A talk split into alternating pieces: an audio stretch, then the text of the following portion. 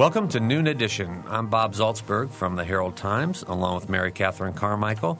And today we're going to talk about what's happening in downtown Columbus. Our guests in the studio are Columbus Redevelopment Commission Executive Director Ed Curtin and four term City Council at Large member George Dutra. If you have questions or comments, please phone us at 855 0811. Or if you're from Columbus or anywhere else outside of the Bloomington calling area, you can phone in toll free at 877 285 9348, or you can send your email to noon at indiana.edu. Well, Ed, George, welcome to the program. Thanks for having Thank us. you for having Thanks us. for being here, Mary Catherine. Good to see you. Hi, Bob. We talk about we like to talk about Columbus, the, a, a great community, just an hour from not even an hour from here. So we want Depends to on how much traffic there is on 46. Yeah, that's true. 53 minutes. but who's counting? and whether it's October in Yeah. Brown County and everywhere else. All right, so I know there there are a lot of things going on in Columbus, and we want to to uh, we're not going to limit it to anything, but we want to focus on downtown Columbus because you've had you, you're having a lot of changes there. Um, so.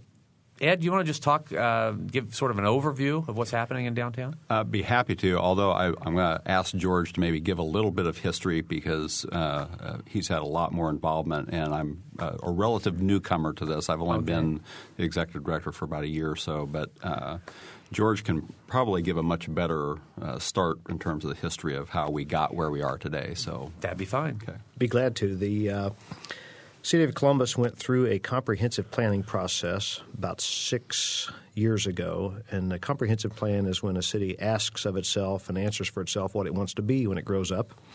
And one of the things we heard loud and clear from the citizens is they wanted downtown to matter again. They wanted downtown to be relevant.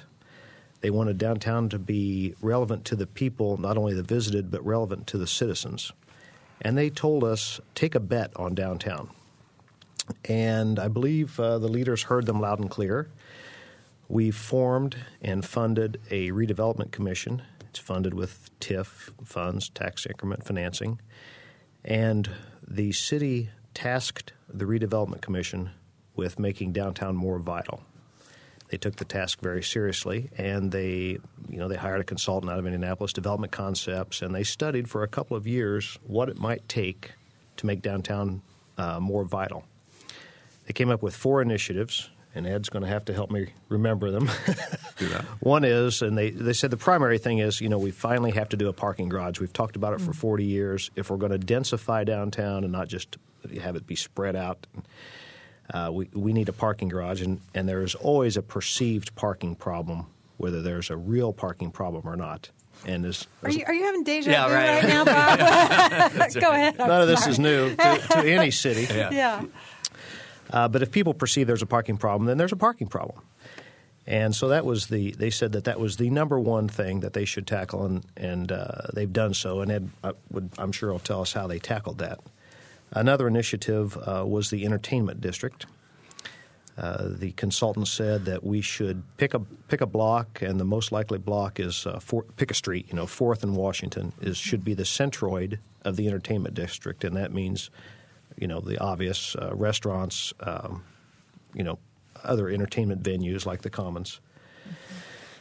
And then the other two big initiatives, Ed, take over. Uh, hospitality was one, and uh, also one to look at education uh, opportunities with that as well. So, what we've done, as George said, we started with the garage. Uh, we, we it's under construction right now. We're looking at completion of that garage probably by middle of May. Uh, that would be open. We anticipate having some commercial along Fourth Street to reinforce the entertainment uh, district that we're uh, looking to achieve.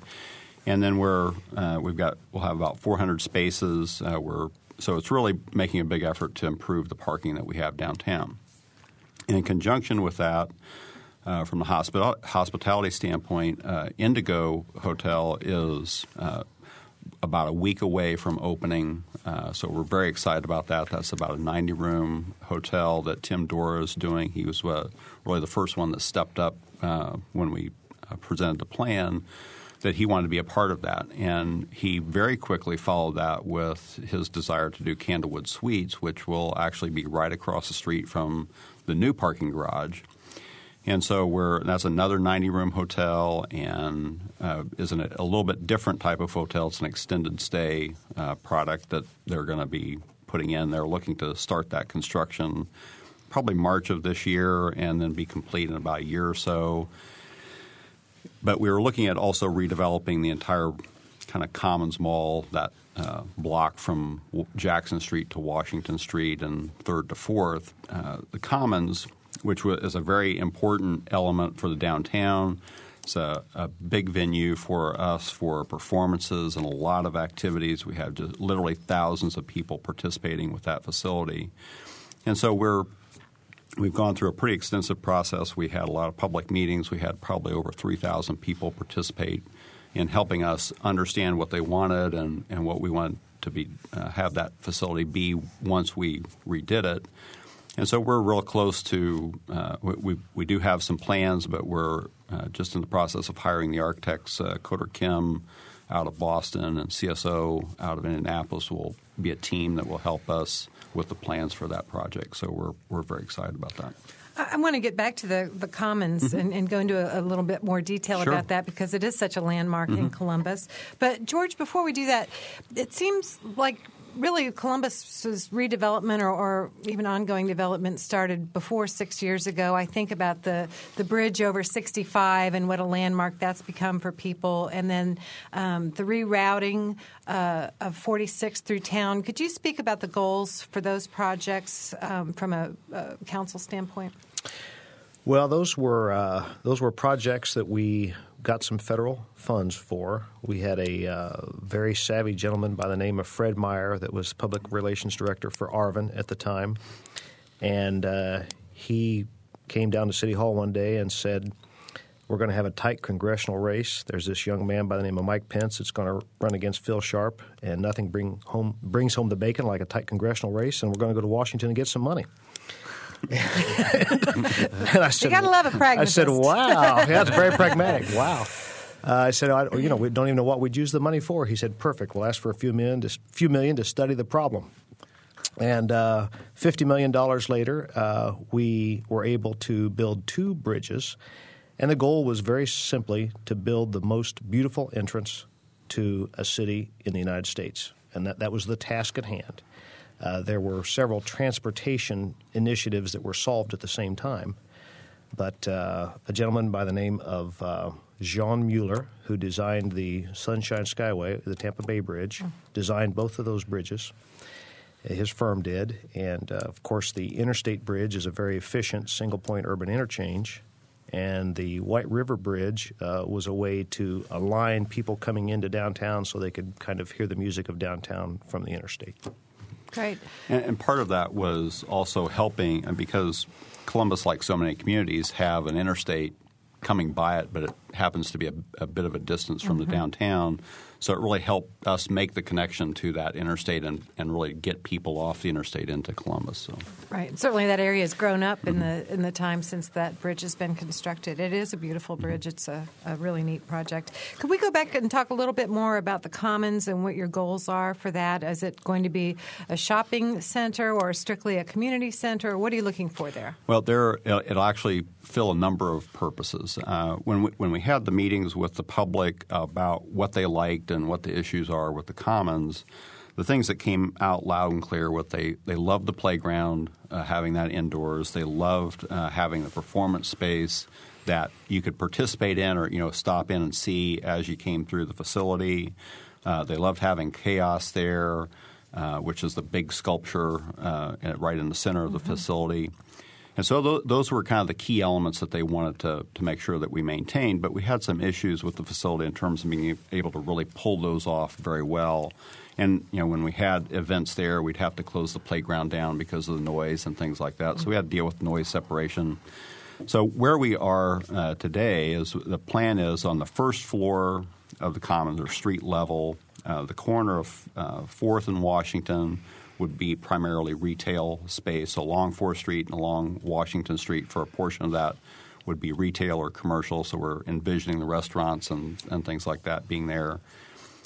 The, the, where chaos is, which is kind of aligned with the, the mid block of the facility, that would stay more or less in place. and then we would have a connector that runs all the way through over to the Sears block, which will stay open through the entire process. And then on the second level, and we anticipate having the, uh, at least two playgrounds, uh, approximately where the playground is right now. But we need to have two different playgrounds for age separation and kind of the age appropriateness. So we're going to, and the food court will be in, in, close proximity to that. But on the second level, we're looking at developing a new performance space uh, that would allow us to really do a much better job of being able to hold performances and events that – and we'll actually gain a fair amount of space by doing that. That'll uh, allow us to have a, a much better uh, way of being able to pull that. So off. really so, mixed use. Yes, it'll yeah. be a very mixed use. The Commons has become our town square, mm-hmm. or our even maybe you might go so far as to say our Trafalgar Square. It's where important announcements are made. It's where people, you know, meet. Uh, so it had some functional problems. I mean, it was essentially functionally obsolete but we heard loud and clear that people do not want to lose the town square and the namesake, the commons. I mean, it is where it's where people meld, and, and we want to really recapture that in a uh, redeveloped commons. Mm-hmm. All right. Our phone numbers today, uh, as always, 855-0811 in Bloomington, 877-285-9348 from the Columbus area or any area outside of Bloomington, and you can send your email to noon at indiana.edu. We're talking about Columbus, the uh, redevelopment of downtown Columbus, with uh, Columbus Redevelopment Commission Executive Director Ed Curtin and City Council at Large member George Dutra. Uh, there are so many things I want to ask about. I, I know, me too. I, am kind of wishing this program was two or three hours yeah. today. I wish you weren't here so I could just ask all my questions. well, I'm, I'm going to butt in here and ask a couple. Um, I, I have one kind of specific question about funding for the parking garage. How, how was that parking garage paid for? The funding for the parking garage that we're uh, that's under construction right now is through TIF funds that um, when the redevelopment commission was established, they they looked at establishing a TIF area that allows us to be able to do projects that are critical to the success of that area, which you know really provide that infrastructure. The garage was the first element, um, and so the, the TIF proceeds that we get, and that tends to be off the real property for um, anything after the redevelopment or that area was established. So only just for the last few years, anything will start coming off that is how we're going to pay for the garage. So. Okay, all right, and you know, Mary Catherine and I are we're, we're, sort of fighting over the questioning, but we have to share with our listeners too, who often have the best mm-hmm. questions, mm-hmm. and we have a listener who wants to ask something. So, okay. Donald, uh, please uh, go on. Yes, this is Donald. I'd like to ask a question. All I've heard in the last week is Cummins is moving into the Commons and it's going to build a five-story building. I haven't heard that mentioned. That's correct. We haven't had a chance to mention that yet. Uh, well, Thank you. You're right. The right uh, where you're talking about where everything's being changed. Isn't that the spot? That is the spot, and their office building is actually going to be on the corner of Third and Jackson. It'll be right across the street from the courthouse square, and it we, we anticipate it's going to be a hundred thousand square foot office building, and it'll be at least four stories high. Okay. But am I right? They are taking down that one end where everything is almost down to the floor to build what you mentioned up to now. That that is correct. Uh, although the we anticipate that the kind of the superstructure or the the structure elements of the commons will stay in place. Uh, what we're hearing so far from the architects and the the demolition people is that it's it's a little bit cheaper to save that structure than it is to take it down and rebuild it. So, which, which is a good idea. Yeah. So we're saving that piece of it, but almost everything else will be coming down okay. from really from Jackson Street over to Washington Street. Thank you for the input. All right, Donald. Thanks a lot for the call. 855-0811 in Bloomington, 877-285-9348 outside of Bloomington. And you can send your email to noon at indiana.edu. Um, yeah, Donald had a, a, very good question to ask. So let's follow up on that about what Cummins' plans are, because as we talked before the program, that was a big announcement this week. George. Well, uh, Cummins announced this week that they uh, will hire 500 new technical people, many of them engineers, and they will occupy a four-story, 100,000 square foot building, the footprint of which will be on the northeast corner of Jackson and Third. Uh, and I want to get to the strategy of that from Cummins, but physically, uh, something Ed mentioned earlier, our existing Commons Mall essentially covers two square blocks and closed Washington Street, I mean, closed Jackson Street in the 70s. And that happened throughout many Midwestern cities. through earlier redevelopment. Uh, it broke up the fabric of downtown, and it hasn't really proven all that uh, wise. And so we are going to reopen Jackson Street. So as you come into Columbus and head north on Jackson, you will go between two large buildings that at one time were was uh, the Commons. Cummins will occupy a four-story uh, office space on the northeast corner of Third and Jackson. And the beauty of it for Columbus is that Cummins made the strategic decision to uh, house what I call their heart and soul in Columbus, and that is the technical people that make Cummins engines better than the competition. The people that create the competitive advantage for Cummins engine. Those people would be housed in Columbus. And you know, we find that exciting and important. I mean, it would it's it's the reason that you don't you know that IU doesn't outsource research. Mm-hmm. That needs to be at the headquarters uh, town. Uh, secondarily, you know, those people will earn very good wages. It's the knowledge workers. It's the type of thing that we have really wished for, hoped for, and uh, worked for in economic development over the last ten years. And you know, it's a great success for Columbus. Mm-hmm. Let's let's talk about your economic development group a little bit. There, they've been known. Uh, they have a reputation for being very proactive, very aggressive in their recruitment. They've traveled all over the world. What's the status of that group right now? Well, that group is still very much active. That group is uh, very well funded, and it's the same players it's always been. It's a private group. It's the uh, it's the you know businesses within Columbus that have enjoyed the success of uh, being in Columbus, and their goal is to the city's goal is to create a an environment wherein companies can succeed, and their goal is to you know find those companies, convince them that Columbus is the place that they need to be. And as you said, they still make uh, trips every year to the Far East, to Europe. Uh, there are companies in the United States that are pretty easy to recruit now because of other uh, tax structures, mm-hmm. even surrounding states. Mm-hmm. And uh, we have been very successful in recruiting. Um, you know, mostly industrial recruitment. These are these are manufacturing uh, companies. You know, one of the concerns that we have here in Bloomington is sprawl. Anytime we consider any kind of a development, we, we try to think about, wow, how is that going to impact our, our sprawl? And we have a, a very limited um, inventory of developable land. How does that affect Columbus? Well, I think we define sprawl as inappropriate large lot development that really prevents compact development. Mm-hmm. And so uh, it's easier for a city to provide services if there are is compact near in development. And the communities that have allowed, you know, that say, well, we're going to have nothing but five acre lots, well, before long, the entire county is used up with five acre lots, and there's no way to service it with public services. You can't collect the trash, you know, can't do water. So we really have tried to uh, advocate and require compact development you know, right at the adjacent, you know, that's adjacent to the city.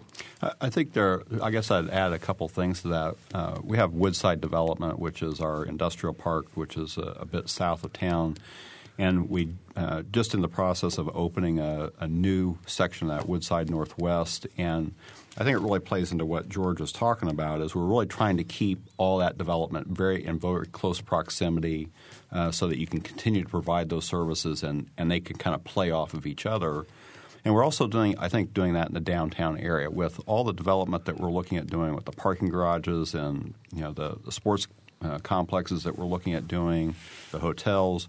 We're really trying to make all that happen within the space that we currently have. And I mean, it may be easier in some cases to to put things a little bit farther out, but it really is important to have uh, kind of that uh, really strong core in the downtown, so we're really trying to enforce that, reinforce that. So, what about you've talked a lot about the parking garage and the the kind of mixed use development. What about housing downtown? Are there any plans in the in the hopper right now to to increase people who actually live downtown?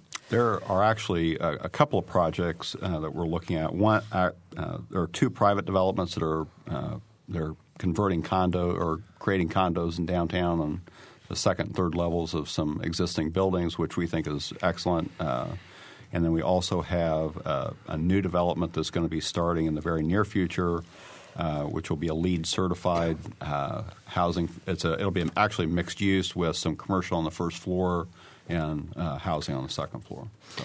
So, what about uh, walkability issues? Are those something that you talk about as a council? Um,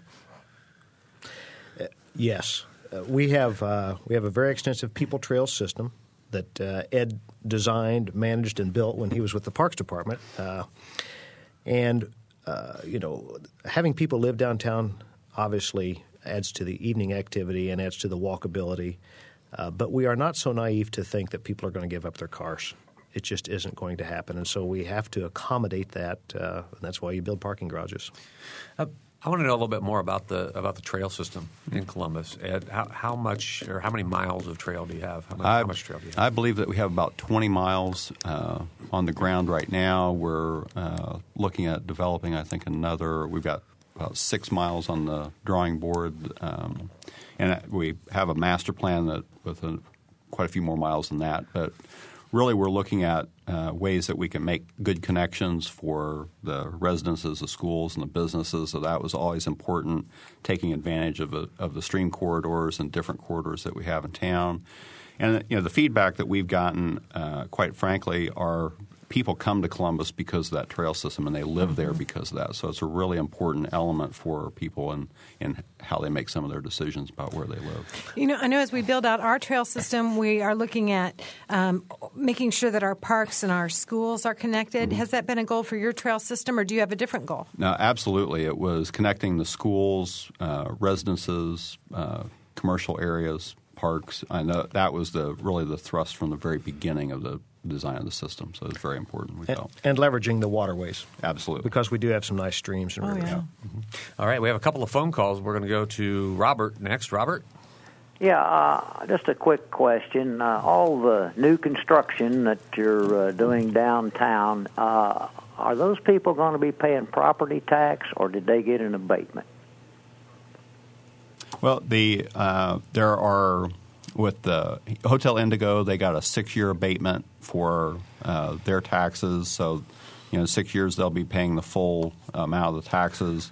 Candlewood Suites, well, we uh, don't anticipate them asking for a tax abatement and we we haven't heard anything yet on the office building or, or the uh, conference center yet. Let me let me follow up. So, add on with uh, Indigo, mm-hmm. that means that the first year they'll pay what percentage of? Uh, it starts out at zero, zero, and then as a graduated scale all the way up to hundred percent. Okay, so one like one sixth right. at one point. Correct. Okay, yes. so they will be paying property taxes very quickly. Yes, they it's will. just that we'll get. It'll take them six years to get to the point. Right. Where, all right, thank you. Okay, thanks a lot for the call. Yeah. Did you have anything you wanted to add, George? Just to say that tax abatement is an often debated uh, mm-hmm. tool. Mm-hmm. We have found it very useful, and we are now essentially living off the tax abatements that are rolling off for things that were for investments that were made, you know, 10 years ago. So thank goodness we stayed the course on saying to people, we welcome your investment. We want Columbus to be the place where you make your investment. Mm-hmm. It's an issue here too. It's an issue in a lot of places. Mm-hmm. Yeah. yeah. All right. Uh, Andy is next. Andy? Hi, uh, I'm a uh, former uh, Columbus resident, and uh, I was wondering with the with the neighborhoods that are around the the downtown district. I'm thinking of uh, around Pearl Street, Lafayette. I'm I'm thinking that was the uh, name of the the street over there. Uh, uh, these were. Uh, uh, sort of residential neighborhoods, really nice, uh, sort of older neighborhoods. And I was wondering what kind of plans there was you know, since they were doing a lot with the downtown, are they going to widen out the uh, downtown? Are we going to lose those? I'm talking about the neighborhoods right around, uh, just off of the of the downtown sector, like um, near uh, what used to be Central Central Middle School, mm-hmm. right around in there. And uh, I'll hang up and uh, uh, see what y'all have to say. All right, thanks, Andy. Uh, in terms of what we're doing for downtown development, we what we want to have happen is that we reinforce those residential neighborhoods. We want them to, to thrive and be successful and continue to be the great neighborhoods that they are. So, from from the redevelopment commission standpoint, we want to reinforce the housing that's already there and, and make that better. Uh, so we don't have any plans to encroach into any of the residential area from the from the redevelopment standpoint. All right, we've hit break time. So we're, we're, talking about Columbus today and downtown Columbus with City Council member George Dutra and Columbus Redevelopment Commission Executive Director Ed Curtin. If you want to join us after the break, 855-0811, or if you're in Columbus, 877-285-9348, you can get in line and we'll take your questions after the break. You're listening to Noon Edition.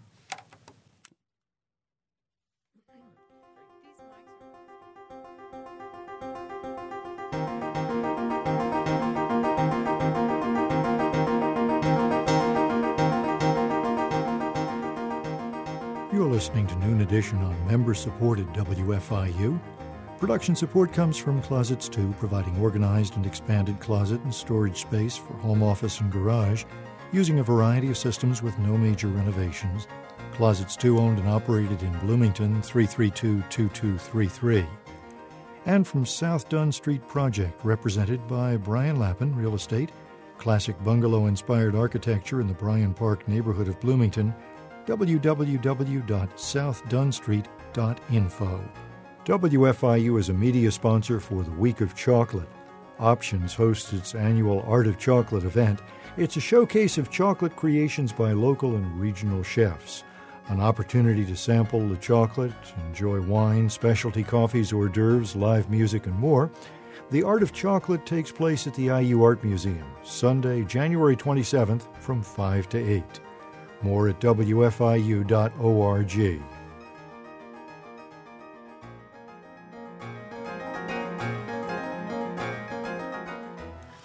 Welcome back to Noon Edition. I'm Bob Zaltsberg from the Herald Times, along with Mary Catherine Carmichael, and our guest today, City Council at Large member George Dutro from Dutro right, from Correct. Columbus.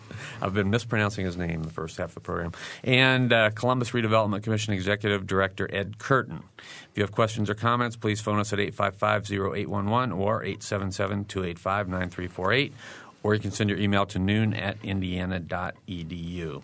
Um, first half of the program flew by, of course. We, we have, and Mary Catherine and I already have decided we have more questions than than we have time for. I want to ask about architecture and how and you know we've we've taught we've had Columbus guests before and the issue of of architecture always comes up because Columbus is known for its architecture and I think each of you have mentioned at least once each you know the architects on projects. Um, how in your your downtown plan? Um, how did you sort of blend in Columbus's uh, commitment to architecture? Well, uh, I'll start off, and, and uh, George can certainly add to this. But with the the garage was certainly the first project, significant project that we were taking off with. We uh, kind of immediately went to the Cummins Foundation, who has started the entire program to begin with. They helped fund uh, the design fees for uh, Koetter Kim out of Boston to do the design for the parking garage, so it will continue to be part of that program. The second project that uh, really comes to mind is the Commons Project, which was designed by Cesar Pelli, uh, which is a significant structure in Columbus. And uh, you know we're unfortunately going to have to take take that down to a degree, but uh, obviously we'll be putting it back in uh, a little bit different state. We we actually contacted Cesar to see if he would be interested in helping us with that project, and at that time he wasn't able to but he recommended Fred Koetter out of Boston to to uh, help us with it because he actually Fred worked with uh, Cesar Pelli, and so he had good familiarity with him. So we really are continuing to to uh, use the Cummins uh, Foundation architecture program with virtually every significant project that we're doing. When, when you have a hotel like uh, Hotel Indigo coming into town, do you talk to them about? Do they have a, a, a specific um, do you give them architectural guidelines that they need to meet? No, we don't. In fact, many people are surprised that Columbus does not have architectural guidelines. The architectural program that uh, the Cummins Foundation funds is essentially for public buildings. Most of the churches have funded uh, world class architects on their own. Uh, there is a sense in Columbus that design matters. You know, you shape your buildings and thereafter they shape you.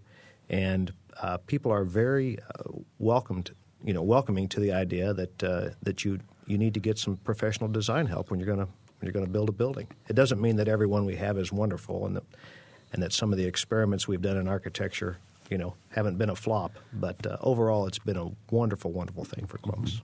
All right, well, we're going to go back to the phones before you get a chance, Mary Catherine. So we're going to Michael. Michael. Hello, Hello? Michael. Hi. Welcome to the show. Oh, thanks. Um, listen, I I live and work in Columbus. I have a small remodeling business, and I think it's a great place to live and make a living.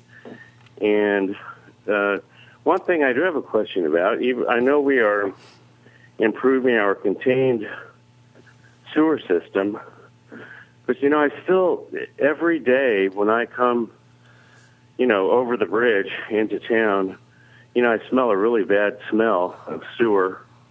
And I'm wondering if we're going to be working on this too. This has really been a problem that a lot of my friends and other guys have businesses wonder about also. All right, George, you want to take that? I sure will. We have a two-step uh, process that we are that we're working on to solve that problem exactly. The first is we are eliminating what's called combined sewer overflows, which uh, happen throughout the Midwest, you know, six or ten times a year uh, because we have combined sewers. And so that would separate the rainwater, stormwater sewer from the sanitary sewer. The second thing is we are under design for a new wastewater treatment plant. Our existing wastewater treatment plant is about 50 years old. Uh, again, it's been patched together over the years. We're the last people in, in the world using rotator, rotating biological contactors, I think, to treat our sewage. And it's about, uh, you know, 50 or 60 million dollar project. It's going to go downstream on the White River. It's going to be it's going to be well out of town. Uh, we have the ground to do it, and it's under design. And so that will move the wastewater treatment plant from essentially a downtown location to several miles south of downtown. What's the timing on that, George? It's under design. I think uh, construction will start hopefully in 2009, and, and it wouldn't shock me that uh, you know by 2010 we're we're sending our sewage further south. Wow, that's a lot of money. It's a lot of money. It Where are you getting it? We are. Uh, it's all coming from the ratepayers. Uh, we have a separate utility board, and uh, there will be uh, two rate increases for sewage to uh, pay for that. We are uh, a lot of the rate increase, though, that we saw in the first rate increase was to do the combined sewer overflow project. The headworks for that project, by the way, is what will pump the new what will pump the sewage south to the, the new wastewater treatment plant. Uh, but our our water and sewer rates, fortunately, we're in the central aquifer in in Indiana, so we have a, essentially unlimited water supply, and we have very cheap water, and we have had very cheap sewer rates, uh, some of the cheapest in Indiana. Those will increase. Uh, however, this the eliminating combined sewer overflows is a federally mandated.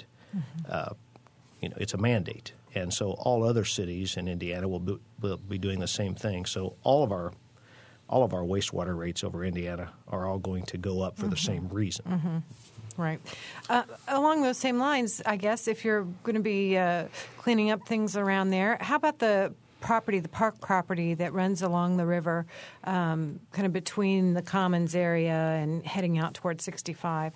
Uh, actually, I appreciate you asking that question. One of the one of the initiatives that we looked at with the strategic plan was they, what the what DCI told us was don't be something that you're not, and take advantage of you know build on what you are. And, and we've done a very good job of uh, amateur building amateur sports in Columbus.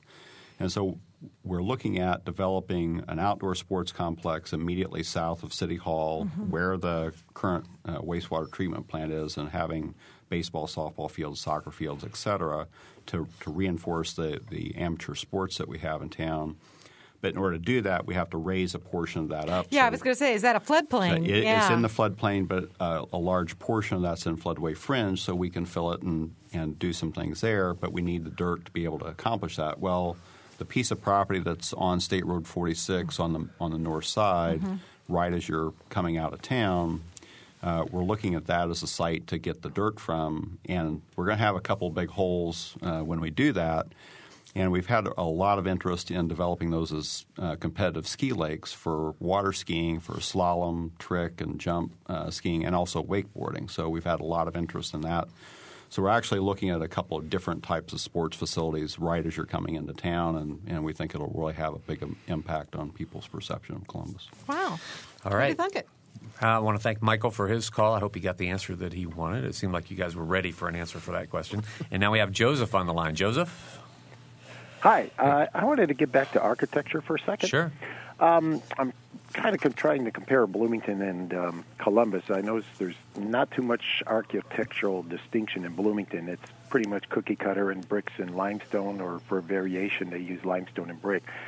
And people aren't going to really drive down to say, "Hey, did you see that uh, old-fashioned downtown there in Bloomington?" Uh, but getting back to Columbus, how much has that uh, contributed to the economy uh, in terms of having architectural distinction? Is that a function at all when you market, let's say, quote unquote, market Columbus? That you uh, is that a draw for the economy, or is that how does that fit into your overall plan for for um, making Columbus, uh, you know, renovating and all that stuff? Well, uh, attracting tourists was not the plan, but it certainly has happened. And uh, someone from the visitor center needs to answer this question because I don't know the statistics, but uh, thousands of visitors come to Columbus every year to take the architectural tour. Mm-hmm. And, and I, I, don't know of too many uh, 40,000 uh, population communities that have their own uh, tour of the community, so we think it's a pretty strong indication that we have a lot of people coming to town. Yeah, and are they continuing that program? Are they developing new architectural uh, buildings? Yes, they are. Ah, great. great. Yeah, I think uh, Joseph. It seems to me when I sit here, I think about Columbus and Bloomington. The discussion in Bloomington seems to always be about historic preservation yeah. in the downtown, and, mm-hmm. and, not necessarily about you know architecture. Right. It's about the historic preservation. So yeah, yeah, it's a big yeah. difference. Yep. Yeah, I was wondering. All right, thanks very much. All right, All thanks right. a lot for the call. 855-0811 in Bloomington, 877-285-9348 outside of the Bloomington calling area, and you can send your email to noon at indiana.edu. I think architecture is a form of public art, but I know that you also have been aggressive in, in placing public art in throughout Columbus. Can you talk a little bit about that? How what process you go through with that? Who pays for it? How that takes place. Absolutely. Uh, the Columbus Area Arts Council uh, really took a big initiative uh, about a year and a half ago. We had uh, a number of sculptors provide pieces uh, basically on loan to the community. I think we ended up with, with 12 or 15 pieces that we had kind of in the immediate downtown area. And it it drew a lot of comment, uh, both good and you know not so positive. But that's the the nature of art, I think, and so it, it really was good in creating the, the conversation. And what they what the Arts Council was able to do is they were able to, to find a lot of donations to be able to help fund fund that, and then we have contracts with the artists to for one year or two year periods to to be able to keep the pieces there and so the expectation is, is that over time those pieces rotate out or people have the opportunity to buy them if they so choose. Mm-hmm. And then uh, we were able to bring new pieces into the community. So you actually kind of lease art? Yes, we do. Wow, that's an mm-hmm. interesting concept. Yeah. I got a couple of emails. I'm going to go ahead and jump to an email now. Uh, can you talk about the role of bicycle parking and bicycle paths in the overall planning process and or downtown re- redevelopment? Absolutely. The uh, actually the parking garage we're looking at having spaces specifically for bicycles in the parking garage because we anticipate uh, the, the need for that, and so we wanted to provide for it for it for the very beginning. The trail system really is integral to the downtown area. We have it really all around downtown and, and uh, have connections right into the downtown with the trail system. So we feel that that's very important. We have a, a committee that's working on identifying additional locations to put uh, bicycle parking in the downtown area and other areas in the community as well. Okay, and here's another email that we received.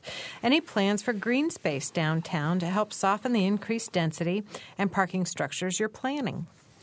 Uh, one of the things that we're doing with the Commons project is looking at that being uh, a LEEDs qualified facility.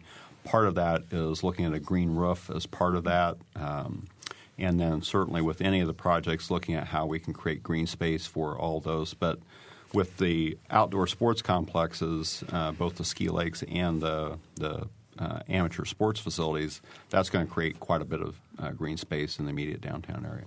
Excellent. All right. Now, in the beginning, you talked about the the four sort of pronged approach that you had to downtown, and we've talked about the parking garage, and I think the entertainment district and hospitality through the hotels, restaurants, a lot of things you're going to do. But we can certainly talk more about that.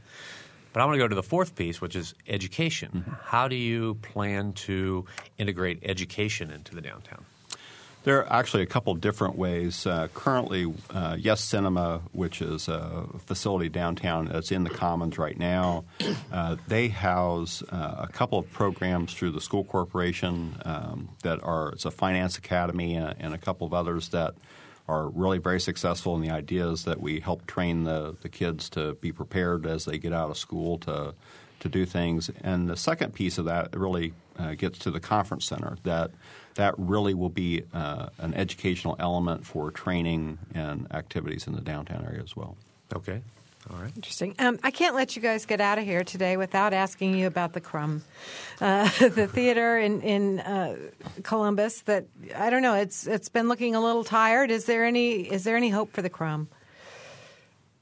Nobody wants to touch this. Apparently, you know, uh, actually, it's uh, it's not doing too bad. The uh, Ravine Quigley uh, has been helping with that facility, and it, and it really meets a need, I think, in the community for all the kids that go there to to play in the bands and have a venue for that. So I think it perfor- it uh, fills that venue very well. So it's a performance venue right yeah, now. Yeah, it is. Uh, we have a you know I think about every almost every weekend there's some type of event there that you know, the younger folks are able to come in with their bands and, and have a place to, to perform. So that's really important. And so that that's that's a good thing. But we haven't, uh, you know, we've had a lot of other things on our plate, and that mm-hmm. has that one we haven't really tackled yet. So, so. no plans for redevelopment right. of that. Okay. Right. All right, we have about 10 minutes to go. The phone numbers again 855 0811 in Bloomington, 877 285 9348 outside of the Bloomington calling area, and you can send your email to noon at indiana.edu. I wanted to uh, get back, you, you, mentioned the idea of the, the green roof on. Um, which building was it? The, the Commons. The Commons, mm-hmm.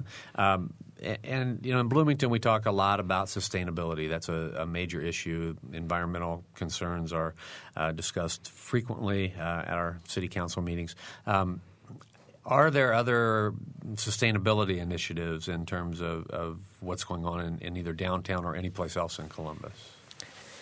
Well, Columbus was one of the first cities in Indiana to remove uh, yard waste from the uh, waste stream. We, you know, we were very early in not landfilling that. We started we started a program to compost that. Uh, that's been in existence for almost 20 years now. Mm-hmm. Uh, we feel the moral imperative is to not be wasteful. The the word sustainability we don't use very often because that means so many different things so many has too people. many syllables. Has, that's true, right? and connotations. We hate multisyllabic words, uh, but we really do feel the moral imperative, especially when when city dollars, when public dollars, tax dollars are involved, is to not be wasteful and to allocate resources in a way that that reduces the burden on the taxpayer. And uh, you know, we try to have a very rational approach to what can be recycled, what what can't be recycled and uh, you know, like I said, our composting program has been very successful in removing yard waste. Mm-hmm. I believe that Mayor Armstrong has uh, an initiative for Columbus being a cool city. Uh, so there's a lot of activity around that, and uh, you know, very supportive of, of uh, any uh, thing that we can do to be uh, energy and, and uh, waste conscious. So, and that, I know that the the Commons office building will be a LEED certified building as well. Mm-hmm. Great. One of the things we're looking at for the redeveloped Commons, which Ed, I want you to talk about what's going to be on the second floor of the mm-hmm. Commons, but uh, they are looking at uh, you know using groundwater, uh, using geothermal. Geothermal, thank you. Mm-hmm. for heating and cooling, which is a very efficient way to cool, and you find with big buildings like that that cooling is a lot of times the greatest cost. Mm-hmm. Okay. On, on the second floor, uh, what we're looking at uh, along Washington Street, as I said, the fourth and Washington will be more the retail on the first floor, uh, playground on the, on the southeast corner, of second or third Washington. As we go up to the second floor on the fourth and Washington corner will be the performance space. But then immediately south of that, will we anticipate that being the green roof portion of the project that you can actually we can get people out and see what we've done and, and uh, really create a showplace for that. So. Excellent. Okay. You know, a lot of the initiatives you're talking about really rely on a, a, healthy tax stream. So, I'd like to know how your how your economy is doing and and uh, how the what your forecast is for your economy. Well, the forecast is fantastic for the Columbus economy, and the healthy tax stream comes from the fact that you have businesses that can be successful. Uh, you know, those are industry is really what pays the tax rate. I mean, people pay taxes on their houses, but industry makes the difference. Industry is what you can recruit. Industry is what you know. Uh, that's what throws tax dollars at the city. Mhm. And so we have decided to be a city that welcomes new investment. And it gets back to what we're talking about tax abatement. The tax abatement argument is long decided in Columbus, long since been decided. There is no argument over that anymore. We want to grow the industrial base of Columbus, we want to grow the knowledge workers, and that will allow us to increase the budget every year so we can give the policemen and firemen raises, so we can hire the best policemen and firemen in, you know, in Indiana, and uh, that's where we're headed. Right. The, the other thing I would like to say, though, with a lot of the projects that we're talking about, many of those are actually privately funded. Mhm. Uh, the parking garage is one that is not the Commons, although that's going to be an $18 million project. The, the city, uh, uh, through the city council, has uh, committed $6 million for that, but the rest of that would be raised privately through foundations and individuals and corporations that would support that. So many of the things that we've talked about today are actually lo- we're looking at those being privately funded. So I think that's or a, partnerships. or partnerships, and it's a big statement about what people believe in Columbus. I think. What kind of uh, incentives are there for people who want to invest in downtown? Do you, we've talked about tax abatement. Do you offer other incentives through government for people who want to invest in that area? Uh, there really are no other financial incentives. Uh, the whole the whole goal of redeveloping downtown is to try to make it a place where people want to invest, and not and, and that you don't have to buy their investment. They want to be there, and I think we're we're getting there, Ed. Absolutely. You know, I, I, I remember learning when I used to spend some time in Columbus working um, about your, I- and I'm going to get the name wrong, I'm sure, but the multicultural festival. Um, Ethnic Expo. Ethnic Expo. Thank you. What other kinds of, what other ways does Columbus celebrate itself? Got any other festivals you want to talk about? There, well, actually, there's a, the Scottish Games. They uh, they come and have been coming for a number of years. Uh, we've had arts festivals uh, for, quite a while. We and there there really are quite a number of festivals that the Visitor Center uh, helps promote. The Arts Council help. There are a lot of groups in the community that that uh, are really proud to, to have their events there. So. If somebody wanted to learn more about events, upcoming events, and opportunities to visit Columbus Mm-hmm. and, and maybe take an architectural tour or something, what, what would you recommend they do? Uh, I would recommend uh, a couple of things. One, getting in touch with the Columbus Visitor Center, and then the second one is getting in touch with the Columbus Arts Council. Okay. I actually have taken that architectural tour. I took it a few years ago with a bunch of other newspaper editors, and I maybe even mentioned on this show one of the things that uh, that amazed me was the monument that's on the courthouse lawn. It's uh, I, I- is it a Vietnam memorial? It's a Veterans Memorial. Ve- the Veterans Memorial, Yes. which was ama- it's amazing because you can walk through it. It's very, I mean, it gives you a really interactive feel because you can read uh, information and, and I think quotes from letters home and things of that nature, right? You can't walk through there without crying. It's a very somber and spiritual place. It's it's a wonderful, wonderful monument. They let us off the bus to do that. Yeah. I loved it. Yeah, it, was, it was great. Uh, yeah, we've had another email come in, and this is another reason why we love our listeners. Uh, for newcomers to this area and for new listeners, I just thought to point out that the National Geographic magazine featured the architecture of Columbus, Indiana, in one of their issues in 1978. The national attention is still felt today. It's highly desirable to keep all the buildings in top condition. Many of our personal guests have enjoyed the architectural tour. So. All right. Thank Very you. Now, I want to ask another question about about your industrial base because we all talk about Cummins, we all know about Cummins, and, and I know, you know, as Mary Catherine mentioned before, and then George, I think you followed up. You've been aggressive in uh, attracting industry from. Um, Around the world. Around the world, yeah, that's a good way to put it. Um, can you drop down below Cummins and tell me about, and some of our listeners who, of course, you know, we your listeners in Bartholomew County may know about this, but our listeners in Monroe may not. Some of the other industries that you have that are being successful. Well, uh, sure. Our second biggest, uh, probably our second biggest employer is Columbus Regional Hospital, which is making itself very much a regional hospital and uh, is a center of excellence in many areas. is a magnet hospital for nursing, and you know draws quite a bit from South Central Indiana for patient load. Uh, we had another Fortune 500 company called Arvin. Uh, they merged with Meritor, and the headquarters moved, but many of the manufacturing facilities are still there. We have Toyota Industrial Equipment, which makes forklifts, also makes a tug, an airplane tug. That's a new product for them, a little, you know, vehicle that tows airplanes. We have Enkei Wheels, which makes wheels for General Motors, Toyota, who knows all. They make aluminum wheels. Uh, we have uh, Rightway Fasteners, which makes auto parts. We have NTN Drive Shaft, drive shaft which makes uh, continuous velocity joints for uh, vehicles. Obviously, very automotive oriented. Not that we've sought that out, but but in a sense, they seek us out because we have all the support there. We have machine shops. We have people that understand how to operate machines, and uh, it's a logical place to come. And and we're on I sixty five, so Mm-hmm. we're within eight hours, you know, trucking distance of uh, half the people in the United States. And how many of those industries were not there 20 years ago?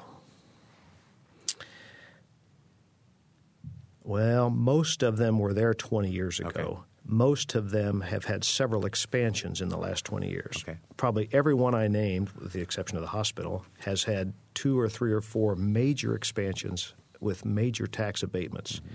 And that's the other thing that we really encourage is is keeping our existing businesses happy and growing. That's the absolute best economic development that you can that any city can hope for. Uh, one, I think one of the things that we see happen too is uh, places like Impact Forge that end up having multiple businesses grow out of the kind of that parent company. So we see that happening quite a bit. Okay. I have a tough question that you may or may not know off the top of your head, but what's your average per capita income in Columbus? I think it's in the 38 39,000 range. I think it's the second highest in Indiana. I was going to say that's that's very high. It's gonna go up with those new Cummins jobs. Yeah, right. that's That's it will. We only have about a minute to go, and I wanted to just mention, um, you know, Bloomington's economy. It's the, the, sort of the new Bloomington economy is based a lot on life sciences. Life sciences is that a major focus for Columbus as well? Go ahead. Uh, It, it hasn't been to date, but uh, you know I think we're certainly open to any opportunity. Every city in Indiana said that that's what they were going to pursue. Mm-hmm. Only cities with a research uh, University. university have a true chance, I think, of making that happen, and, and good for Bloomington for doing so. Yeah, and I will mention, you know, you, you talked about education before, and of course, the research university. Last time John John Harmon was on the program, he talked about Columbus's um, advances in education with Ivy Tech, the Ivy Tech campus, and the IU. Is it IU Purdue Columbus? I- Uh, IUPUC, yeah, yeah. IUPUC campus. So he did mention. and the, the new learning center, I mean that's a wonderful facility there as well. Okay, we are uh, out of time. Unless you have one last fifteen second thing you want to mention to us. Thank you very much for having us here. We really appreciate You it. know, our pleasure. we- It's always interesting for Mary Catherine and I. Of course, we're based in Bloomington, the program and the radio station and all are based here. We do acknowledge every week how many listeners we have from so far uh, afield, and Columbus is just one of those uh, unique communities that I think uh, we're always happy to have people from Columbus on. Yeah, here. thank you for coming and educating us Thank today. you very much, Our uh. George Dutro and Ed Curtin from Columbus. For Mary Catherine Carmichael, producer Catherine Hageman from Columbus, and engineer Mike Pashkash, I'm Bob Zaltsberg. Thanks for listening. Noon Edition is a production of WFIU and the Herald Times. A podcast of this and other WFIU programs is available at WFIU.org.